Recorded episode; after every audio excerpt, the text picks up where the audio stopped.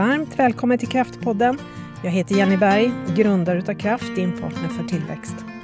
Här i podden möter jag människor från akademin och praktiken i ämnen som berör ledarskap, organisationsutveckling, coaching med mera. Vi hoppas att den här podden ska ge food for thought. Varmt välkommen till Aram Sedig, VD för V-Office och Eh, doktor i arbets och organisationspsykologi med fokus på kontor och arbetssätt. Jag läste någonstans att eh, du är ju faktiskt expert, får man väl ändå säga, på det här med arbetssätt och flexibla arbetsplatser. Och dessutom så är du legitimerad ekonom, ska jag säga. Eh, nej, legitimerad psykolog och ekonom. Det ska bli rätt det här. Men eh, det finns ju mycket man kan säga om dig. Du är i tv-rutan ibland vad det gäller arbetssätt, blir intervjuad om det.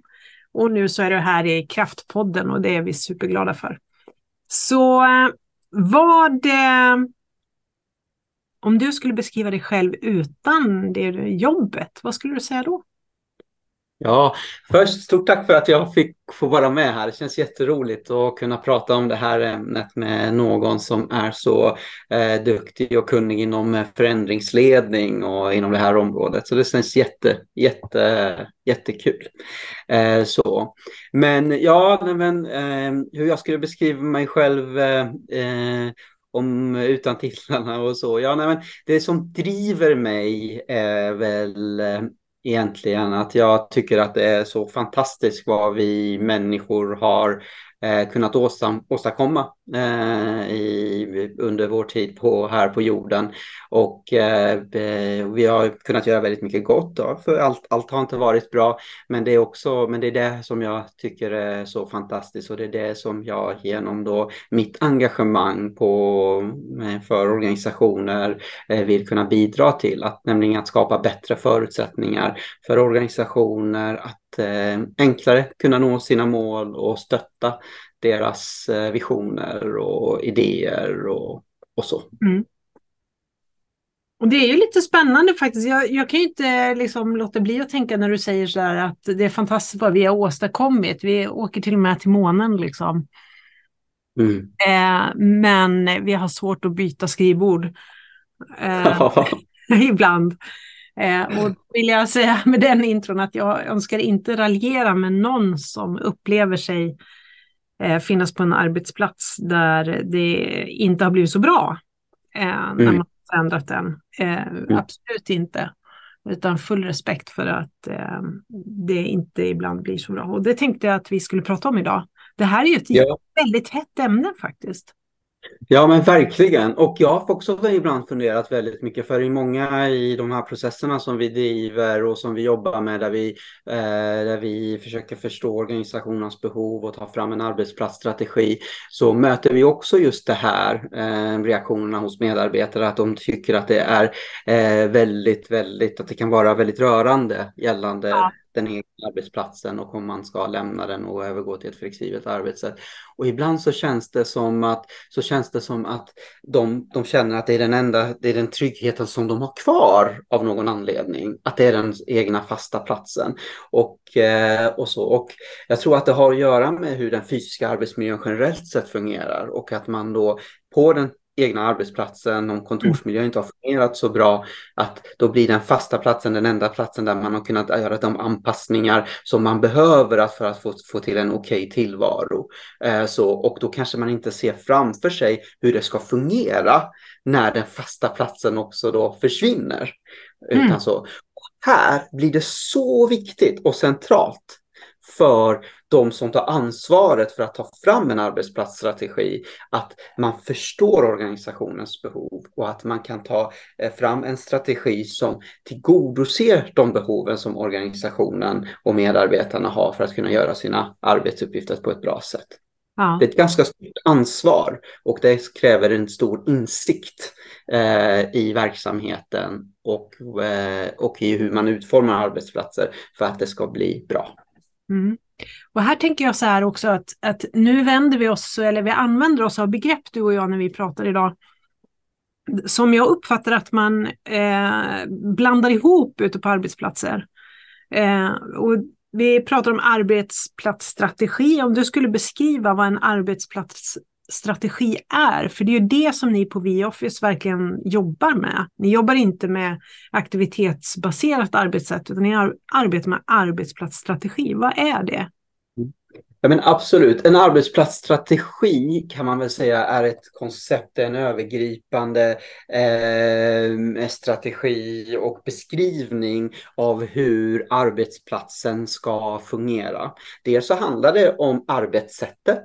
Det handlar alltså om man, eh, grad av flexibilitet och hur, eh, hur eh, arbetsplatsen ska fungera. Det handlar om hur mycket hur eh, man dimensionerar kontoret, vilka typer av myter som man skapar på arbetsplatsen. Det handlar om hur man ska aktivt arbeta för att underlätta samarbetet och det handlar också om hur man skapar eh, en hög an användbarhet och, eh, i, på arbetsplatsen. Så en arbetsplatsstrategi fångar upp eh, liksom, eh, hela ehm, eh, innehållet, liksom alla de här delarna som beskriver hur arbetsplatsen ska fungera och också hur den eh, hybrida modellen, om man ska, om man tillåter distansarbete, hur det skulle kunna eh, fungera. Eh, så, så tekniskt, fysiskt och eh, organisatoriskt.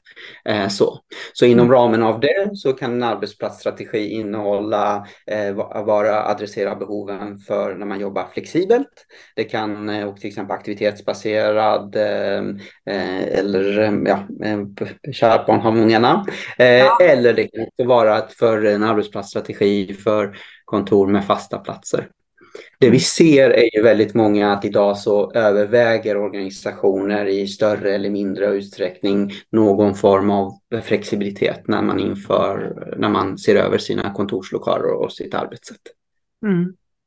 Och det du också då, så du pratar ju om arbetsplats arbetsplatsstrategi gäller att, att hålla tungan rätt i mun här. Arbetsplatsstrategi och då pratar du om någonting som alltså betjänar arbetsplatsens syfte. Alltså vad är det ni ska uppnå? Vad är det verksamheten arbetar med? Strategin är för att betjäna det, att liksom hjälpa de som jobbar där att kunna utföra sitt jobb på bästa möjliga sätt. Mm, eh, ja. ja. Och sen Absolut. pratar du om flexibla arbetssätt uppfattar jag mer. Eh, att du hellre använder än att prata om aktivitetsbaserat arbetssätt. Kan du säga något om det? Ja, eh, eh, det finns, eh, det är mer för att inte fastna i någon specifik eh, begreppförvirring eller, eller så, utan med flexibelt arbetssätt Eh, så menar jag lite olika arbetssätt som kan finnas som där medarbetarna, där organisationen tillhandahåller i stor, eh, flexibla arbetsplatser, att de allra flesta inom organisationer inte har en fast arbetsplats och att kontoren är diversifierade. Eh, och eh, att det finns olika typer av ytor för olika aktiviteter som är skapta för, eh, för den specifika organisationen efter en, efter en analys och förståelse för vad det är för ytor organisationen behöver. Eh, så, och Eh, så det är väl det. Det finns lite olika typer av flexibla arbetssätt. Det kan vara aktivitetsbaserat, det kan vara ett agilt koncept som mer fokuserar på eh, team som behöver jobba väldigt, väldigt tätt ihop. Där man mm. har väldigt, väldigt starka beroende och eh, söm, alltså, är väldigt interagerade med varandra. Så därför så använder jag det paraplybegreppet och mer flexibelt arbetssätt som kan innefatta aktivitetsbaserat agilt koncept och, och så. Mm. Och fasta platser då med andra ord också? Uh, ja, precis, precis. Jo, men alltså, uh, precis. En arbetsplats, en arbetsplatsstrategi när man tar fram det och tittar när man pratar om själva arbetssättet på en arbetsplats så kan det vara en, vari en variation eh, utifrån att där eh, även huvudinriktningen till exempel är flexibelt så behöver man alltid identifiera om det finns grupper grupper, roller och funktioner och individer som, där man behöver göra ett avsteg. Och ja. där kan det vara av olika skäl eh, så, som man behöver göra det här avsteget. Så, men det gäller att ta fram en, en arbetsplats som möter de behov, den behovet som organisationen har. Mm. Och, då, och värt att nämna där också är ju att det, här finns det ju lagar som skyddar människor till exempel med särskilda behov. Om man har en hörselskada eller man har behov av en, en specialstol eller så här så har ju arbetsgivaren ett ansvar att tillgodose. Eh, ja, absolut. Och, eh, och de behoven behöver man... och sådär. Mm. Ja, men absolut. Och de behöver, behöver man ju alltid till, tillgodose, eh, så att säga. Så de, de, där behöver man ju titta på vad det, vad det är för behov som finns och, och, och möta det. Eh, och eh, så, men när man tar fram strategin så handlar det ju eh, så, så handlar det om ett övergripande aspekt för, eh, för vad ska man säga, eh, den generella arbetsplatsen, så att säga. så, och sen så behöver man också hantera den här typen av eh, frågor, precis som man gör på alla arbetsplatser. Förhoppningsvis ja. idag. Ja. Så. Ja. Eh, spännande, hörru du. Jag eh, tänker så här att vad, när jag har tänkt på det här poddavsnittet så har jag under sommaren mött väldigt mycket människor. Och många mm. av dem har jobbat på arbetsplatser eh, där man jobbar med aktivitetsbaserat. Det har ju till och med fått en förkortning, ABA. Ja, jag jobbar också ABA säger man. För jag mm. ursäkt för plinget här i podden idag. Eh, men vi fick för, använda internet via telefonen så jag har ingen möjlighet att stänga av den riktigt idag.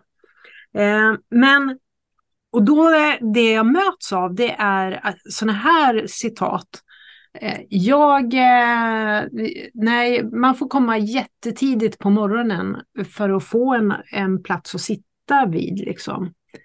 Eh, vad tänker du när du hör det? Vad är det som har gått? Ja, eh, jag tänker att kontoret då är feldimensionerat. Eh, det, finns, det, finns vissa, eh, det finns ett ramverk eh, som vi följer, som eh, ett forskningsbaserat ramverk som, vi, som kallas för Workplace Adequacy Framework. Och den visar på att det är baserat på forskning vad det är för olika aspekter som man behöver uppfylla för att en sån här för att en flexibel, för att en arbetsplats ska fungera och även en flexibel då arbetsplats. Och, det handlar, och en av de aspekterna är dimensioneringen. Man ja. måste förstå eh, hur eh, närvaron på kontoret är och hur den varierar över tid. Och om man har fel dimensionerat kontoret då hamnar man i den situationen att, eh, att medarbetarna upplever att när de kommer till kontoret att det inte finns, de, att det inte finns platser eh, som, de, som de behöver, eh, som de skulle behöva. Eh, mm. Så, så eh, det är eh, en, en, även en flexibel arbetsplats ska kunna erbjuda, ska ska erbjuda, de, den ska erbjuda de myter som, som organisationen behöver. Eh, så att säga. Så det är, eh, det ska inte, ja, så. Så jag skulle säga att det, det har hänt något i analysen helt enkelt. Eh, ja, eh, precis. Mm. Ofta så, så tittar man kanske på, eh, en av de största utmaningarna med den här frågan det är att många organisationer tittar på medel, närvaro och sen så dimensionerar man utifrån det. Eh, så, eh, och, och det här är ju ett problem. Det är som att, det är som att vi skulle sätta dörrkarmen lika högt som eh, medelsvenskens längd. Det skulle betyda att hälften av alla skulle gå rakt in i dörrkarmen, eller hur? Utan ja. här måste vi förstå variationen och lägga eh, lägga, dimensionera för en vanlig dag när många är på plats. Ja. Så att dimensionerar kontoret eh, utifrån det. Och där, har, där beskriver jag också i min bok eh, om, eh, om arbetsplatsstrategi för det flexibla kontoret just hur en sån här dimensionering, hur, vad man ska tänka på när man gör den analysen. Mm. Och här har ju ni verkligen eh, på på VOffice och du genom din forskning, vad jag förstår, tagit fram väldigt gedigna metoder för analysen av arbetsplatsens behov. Där ni, eh, ni tar hänsyn till det här och gör tänk med det, men också tänker framtid har jag förstått.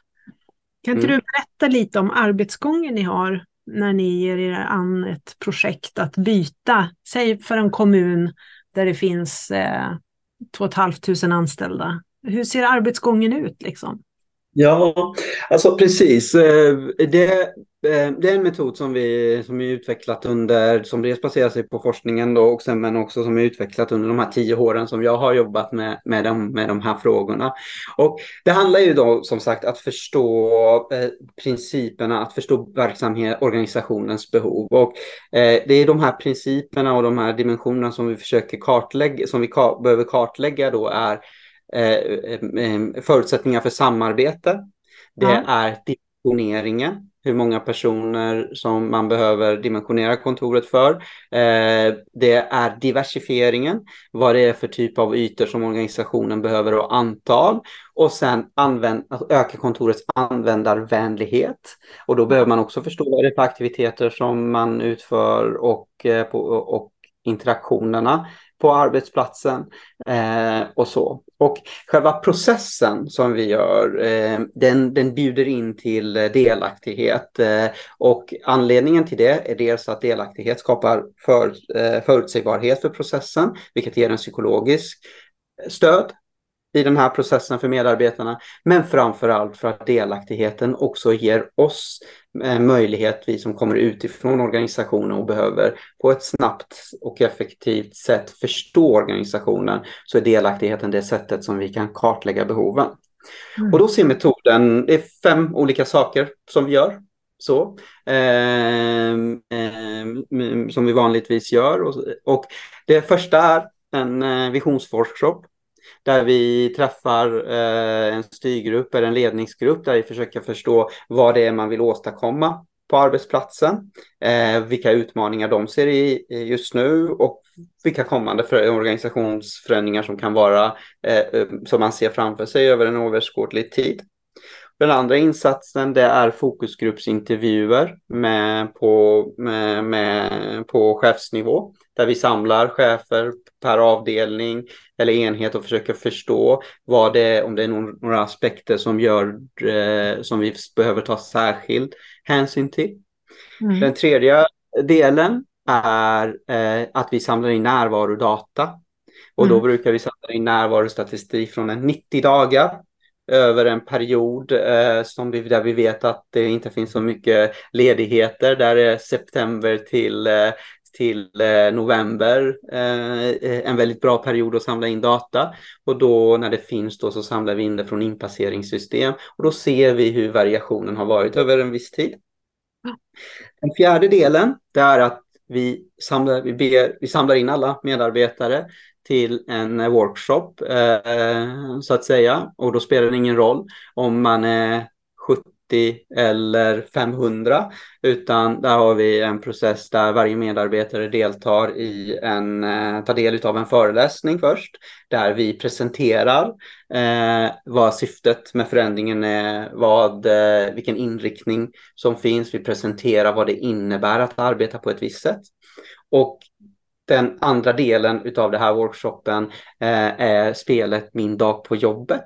Där vi då tittar på olika miljöer och där varje medarbetare får välja olika typer av arbetsytor för olika aktiviteter som de skulle vilja ha eh, tillgång till när de, eh, när de eh, arbetar. Och den sista insatsen efter att man har tagit del av informationen, förstått vad vi mer, vart, man, vart organisationen är på väg och vad man vill eh, eh, och vad, vad vi menar med olika typer av arbetssätt så får man också besvara en enkät där vi kartlägger väldigt specifika saker. Vi kartlägger samarbetsmönstren, vi kartlägger samarbetskanaler, vi kartlägger eh, aktivitetsprofiler. Vad är det för typ av aktiviteter man gör? Hur viktigt eh, eh olika typer av aktiviteter är eh, och hur kontoret idag stöttar det. Eh, det är ganska bra att ha som benchmark. Vi kartlägger mobiliteten. Mm. Eh, så att säga hur mobil verksamheten är och Eh, också, och också den hybrida modellen, hur det fungerar idag. men eh, också hur kontoret lever upp till de här fyra principerna som jag eh, eh, adresserade till i början där. Då, hur kontoret idag är dimensionerat, diversifierat, underlättar samarbete och användar, hur användarvänlig kontoret upplevs vara idag. Eh, så. Så då får man en förståelse av nuläget och man förstår också och man får in också data för att analysera eh, behovet framåt. Ja. Eh, och, det är en ganska ja. komplexa projekt det här. Eh, det är, eh, ja, det är ganska, eh, det är, de här olika delarna behöver vi förstå för att kunna ja. ta fram en arbetsplatsstrategi som fungerar. Och vi hade ett projekt nu för en stor myndighet på eh, strax över 300 medarbetare. Eh, I och med att vi jobbar strukturerat och vi har gjort det här många gånger och den här metoden fungerar. Så det tog oss från första mötet med ledningsgruppen tills att vi lämnar in en färdig arbetsplatsstrategi så tog det tre ett, eh, två och en halv till tre månader. Och sen så var det förankrat inom ledningen, inom fack och skyddsombud och, och, och då hade vi förankrat det med, ja, eh, inom organisationen. Eh, så. så, men problemet många gånger att, det, att de här arbetsprocesserna tar så lång tid, det är att man samlar inte in all data som man behöver på en och samma gång. Utan det blir turer fram och tillbaka, fram och tillbaka, fram och tillbaka. Och i och med också att man inte riktigt har helhetsbilden framför sig när man sitter och ska ta fram ett koncept så blir det då att först så ändrar man delar av, så presenterar man först någonting. Och så, så ändrar man del av konceptet. Och så presenterar man den och så kommer man fram till men den här delen då? Och sen så ändrar man det. Och då inser man okej okay, men då kanske vi måste ändra den andra delen. Och sen så tar det här processen aldrig slut. Så, så av den anledningen så är det väldigt viktigt att få helhetsbilden framför sig redan från början. Så man behöver, det är som alltid när man renoverar. Jag, jag, vi gillar att renovera lite och så tänker jag på våra stuga där vi renoverar. Och så finns det någonting som säger så här att man mäter två gånger och sågar en. Ja, just det. Mm. Eller hur? Och också ja. det som är så himla tråkigt, ursäkta språket, när man målar. Jag har målat i sommar. Och det är ju underarbetet. Och det är egentligen precis samma sak med det här då, liksom att det, det är förarbetet, när det är väl gjort och förankrat, då går det ganska lätt sen liksom att bli snyggt och bra. Ja, nej men absolut. Absolut. Och det är också en annan anledning till att det här, det här är så viktigt. Jag menar, vi måste ju, det här är ju, det här arbetsplatsstrategin är ju någonting när man väl har implementerat så vill man ju, så vill ju organisationen inte tänka på det här sen. Alltså mm. när vi tar fram en arbetsplatsstrategi och implementerar det, eh, då vill vi inte direkt efter gå in och börja förändra, eller hur? Eh, så, och där blir ju också analysen otroligt centralt. Att för, förstår vi helhetsbilden, eh, då minskar vi risken att, eh, att, det, att man efteråt kommer på, jaha, vi glömde detta. Ja, ja, men då behöver vi lägga ner eh, 300 000 till för att bygga det här rummet. Eller då behöver vi lägga två månader på att börja direkt göra om. Så det är ganska vanligt i de här projekten, eh, tyvärr. Och det bygger på att man inte gjort sin hemläxa. Mm. Eh, jag som jobbar med ledarskap och förändringsledning och kommunikation och relationer och så här då, blir lite nyfiken på din inblick eh, på, finns det organisationer som du upplever är mer mogna för den här typen av förändring än andra? Uh, ja, uh, det finns uh, Absolut. Eh, och eh, dels så har det ju med organisationens historia att göra. Hur man också har lyckats med förändringar tidigare. Eh, så. Vad har organisationen och medarbetarna för bild mm. av tidigare genomförda organisationer? Men här gäller det ju också, och sen så eh, finns det vissa aspekter som, eh, som gör eh, övergången då, om det är det vi pratar om, övergången till ett flexibelt arbetssätt, ja. svårare Eh, och det handlar om bland annat eh, beroenden till olika saker. Det kan vara fysiska föremål exempelvis. Det kan vara ehm, eh, eh, digital ovana eller att man inte är så van vid att arbeta och använda sig av digitala verktyg. Eh, så, och sen också, en, det kan också vara mer psykologiska aspekter som har att göra med att man inte känner att, att eh, man ser inte i processen, eh, också i hur behoven kommer tas tillvara. Eh, så. Och också, också kan göra att organisationen inte riktigt, eh, alltså medarbetargrupp och organisationen inte riktigt eh, blir motiverade och, och ser en bild framför sig. Så. Intressant, för att jag, eh, det, jag delar din bild Eh, just det här att man inte riktigt har lyckats att formulera why, alltså varför ska vi göra det här? Vad är vinsterna liksom? Och hur kommer det att, vad är syftet liksom att se he och också att man inte riktigt har kanske jobbat med helhets, eh, att kommunicera helhet.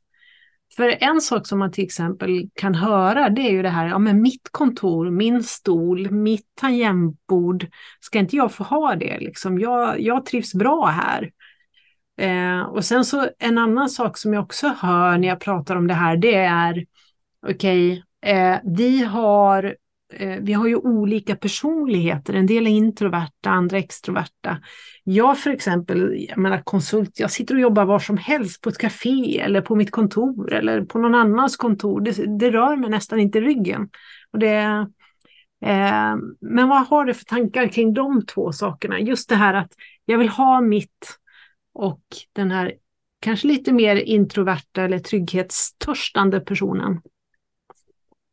Eh, ja, precis. Och eh, det är ju när man, när man tar fram en arbetsplatsstrategi då så här, och, och lyfter blicken och tittar på, tittar på helheten så, eh, så behöver man ju titta på hur hela organisationen har det. Eh, mm. och också på att skapa strukturer som gör att under tiden som eh, den här organisationen ska sitta i sina tilltänkta lokaler, att arbetsmiljön fungerar under den här perioden. Eh, så. Och eh, här, eh, och ibland så när vi är ute och möte eh, möter då, säg att eh, vi träffar en organisation där eh, organisationen sitter i säljkontorslösningar, eh, så att säga. Och sen så, ja, och sen så pratar man eller pratar man med organisationer och märker att jo, men vissa utav dem, vissa utav eh, medarbetarna är väldigt, väldigt nöjda kanske uttrycker de med sin omedelbara plats så att säga. De tycker att den omedelbara platsen fungerar. Men när man tittar på blicken så säger okej, okay, men 900 och kanske 50 personer då sitter i egna cellkontorslösningar och de tycker att de är nöjda. De kan i alla fall tillgodose sitt behov av avskildhet. Och så tittar man på resten av organisationen och tänker att med resten av organisationen, för de fungerar det ju inte alls, inte ens behovet av avskildheten uppfylls. För de sitter och delar rum, eh, så att säga. Och till en början så har det inte sett ut så. Utan Nej. då hade kanske när man flyttade in där, hade alla ett eget rum. Men organisationen förändras, växer, omstrukturerar sig och under de här fem, sex, sju års tiden, då ändrar förutsättningarna. Och i och med att man inte kommer ur sin förhandling, sin, sitt kontrakt, ja, då behöver ju, då kommer ju folk, placerar man ju folk i, i ytor som inte är skapta på det, för så många antalet, så cellkontoren delas av flera, eh, och så, vilket gör att det leder till ventilationsproblem och så vidare. Så de som sitter i, cell, i sina egna rum, de kan uppleva att det här fungerar för dem. Men de andra då upplever att de, deras behov av avskildhet inte fylls. Ja. Och vidare då sen så är det samtidigt så här, men frågar man dem, ah, men hur är det med behovet av samarbete? Så här bara, nej, det finns inte behov, det finns tillräckligt med mötesrum. Eh, och det finns inte tillräckligt med projektytor, det finns, våra labb är för små. Eh, vi har inte bra ytor för gemenskap eh, och så vidare. Eh, så. Och samtidigt när man gör beläggningsgradsmätningar så ser man, ja, men de här kontoren som står ju oftast också tomma. Ja. Så. Vi har en arbetsplats som, om man tittar på hela organisationen, som inte tillgodoser organisationens behov av avskildhet. Den tillgodoser inte organisationens behov av samarbete. Den tillgodoser inte behovet av gemenskap, men ändå är mycket av ytan vid varje given tillfälle oanvänd. Så. Ja. Så man måste titta på helheten eh, när, man, när man tar fram en arbetsplatsstrategi. Och gällande din andra fråga gällande att vi är väldigt olika som personer och så. Och ja, eh, det är vi. Med ett, fri, eh, ett flexibelt kontor eh, ska erbjuda diversifiering. Ett flexibelt kontor ska kunna ge goda möjligheter till avskildhet till, mm. för, för, till, till alla, så att säga. Så, så det finns ingenting som säger att ett flexibelt kontor ska vara, vara öppet. Tvärtom ett flexibelt kontor är diversifierat. Det finns mötesrum, eh, det finns eh, mötesytor, det finns arbetsrum som man använder flexibelt, som man använder vid behov. Det finns samarbetsrum med skrivbord där man kan sätta sig med en kollega och arbeta. Och, och, så vidare. Och så finns det också öppna ytor, öppna samarbetsytor, öppna mötesytor, öppna skrivbordsytor utifrån verksamhetens behov och vad det är för aktiviteter som ska utföras. Och baserat på vem man är som person och, det här, och hur man känner för dagen. Jag menar, även om man är extrovert så kan man ibland känna att jag behöver faktiskt sätta mig någon annanstans för Absolut. att jag ska få arbetet gjort. Liksom. Jag ska inte snacka med andra. Eh, så, så, eh, så, där är, eh, så, där är vi, så där ska kontoret kunna tillmötes, möta det här. Och, men det ställer ju krav. Ett flexibelt kontor ställer krav på att vi använder kontoret flexibelt. Så. Och det tillhör då spelets regler. Det går inte att ändra på det. Liksom. Så är det. Och, och där så måste vi alla bjuda till för att alla ska få bästa möjliga, inte bara jag. Liksom. Men ofta så upplever man kanske att, eller alla ser ju utifrån sin egen situation, det är ju det som är grejen i det här. Och, och jag tänker att eh, en ledning ofta då eh, inte eh, har lyckats kommunicera i organisationen helt enkelt. Vad det är man gör och hur det ska gå till. Och, ja, man har underkommunicerat helt enkelt. Och kanske också inte varit, skapat tillfällen tillräckligt för delaktighet. Vad tror du om det? Det är min liksom, inspel. Ja, absolut. Jag tror att kommunikationen här är väldigt, väldigt viktig. Men jag tror att, eh, men jag tror att det som också är väldigt viktigt är hur själva, själva konceptet som vi tar fram. Alltså många, eh, eh, jag brukar, jag, min, min, bild av oro inom organisationen eh, mm. är på det här sättet att när jag först eh, möter organisationen och medarbetarna och berättar om vilken inriktning som man har tagit och vart man är på väg, då är, då är oron, då kan oron vara hög. Låt oss säga att den börjar på, på, på 70 så att säga. Och sen när de har tagit del av informationen om hur vi tänker att den framtida arbetsplatsen ska vara när vi genomför presentation och presenterar vad ett flexibelt arbetssätt är, då ska oron sjunka till, låt oss säga att den sjunker då från 70 till 50. När vi väl presenterar vårt koncept om hur vi tänker ta tillvara på alla, all, alla behov, då ska oron sjunka till 40-30. 30. Och när man väl flyttar in, då ska man känna, nej men det här fungerade ju väldigt bra. Och då ska oron vara nere på 10, så att säga. För själva konceptet är väldigt avgörande för hur, eh, för hur eh, man får till eh, förändringen också. Om jag inte ser den här nedtrappningen av oron under det här projektets gång, då backar jag. Då Just. tänker jag, okej, okay, Aram, det är, det, det är förmodligen någonting som du har missat här. Mm. För vad är det som gör att organisationen känner att de inte kan ta till sig det här, att de inte tror på detta? Precis. Så. Det där tror jag är jätteviktigt, att man, in, alltså att man ökar sin nyfikenhet kring det. Hur kommer sig att det här uppstår? För det är ju ingen, de flesta vill ju liksom inte vara elaka och eh, utan de allra flesta vill ju faktiskt bidra till sin arbetsplats. De vill att det ska bli bra. Så om man då uttrycker frustration så finns det en anledning. Liksom. Mm. Mm. Ja, spännande. Du, det finns ju några saker som du nämner när vi pratas vid och vi ska alldeles strax gå in för landning här. Men eh, du pratar bland annat om 30 sekunders regeln är viktig. Vad är mm. det? Jo, absolut. Och det har att göra med den här principen om att det ska vara lätt att göra rätt och kontorets användarvänlighet. Och här gäller det att, eh, att skapa en arbetsplats så att, eh, så att man har nära tillgång till de ytor som man använder mest och eh, som man använder ofta. Så jag brukar säga så här att om en yta som är längre bort än 30 sekunder eh, för mig att dels då koppla bort mig från tekniken, ta med mig datorn, eh, förflytta mig och sen koppla upp mig igen. Ytor som är eh, eh längre bort än 30 sekunder för att jag ska kunna göra detta, de finns inte i min omedelbara medvetenhet att jag kan använda dem. Så att mm. säga. Och här gäller det då när man planerar kontoret att man diversifierar lokalt. Just. Att man runt varje typ av del av kontoret att det finns en diversifiering av olika ytor som vi kan som medarbetarna enkelt kan förflytta sig till. Jag tror att alla har hört de här exemplen med jätte jättemegalandskap som exempelvis ska vara, ska vara tomma och man behöver gå igenom liksom två trappor upp, svänga till höger genom en korridor och sen ska man gå 50 steg till vänster och så ska man så öppna två dörrar för att komma upp till en, ett jättelandskap som är jättetyst så att säga för att det är ingen som, ja, det är så jobbar vi inte.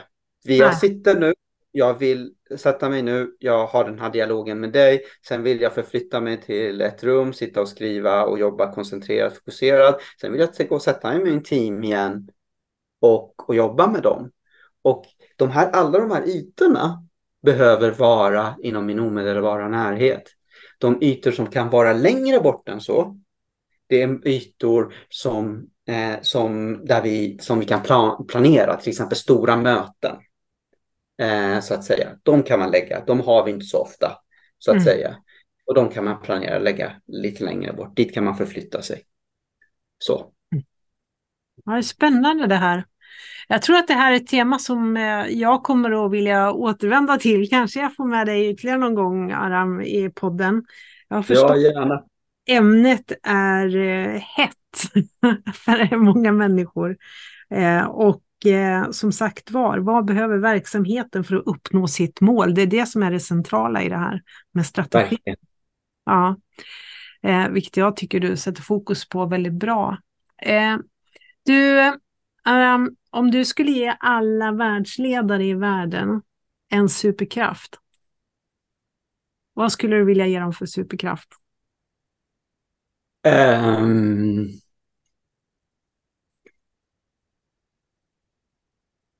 Mm. Ihärdigt tålamod höll jag på att säga. Jag vet ja. inte. Att man, att, man, eh, att man strävar efter det som man vill och sen samtidigt ha tålamod och jobba strukturerat för att, för att, eh, för att komma, komma dit. Ja, vi, för att genomföra den här typen av förändringar så behöver man förstå hela organisationen.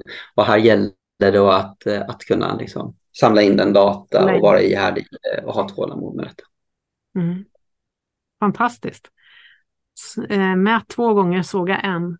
Du, yes. vår tid är ute. Otroligt roligt att ha dig med i podden och eh, jag vill önska dig en trevlig helg för idag är det faktiskt fredag när vi spelar in det här.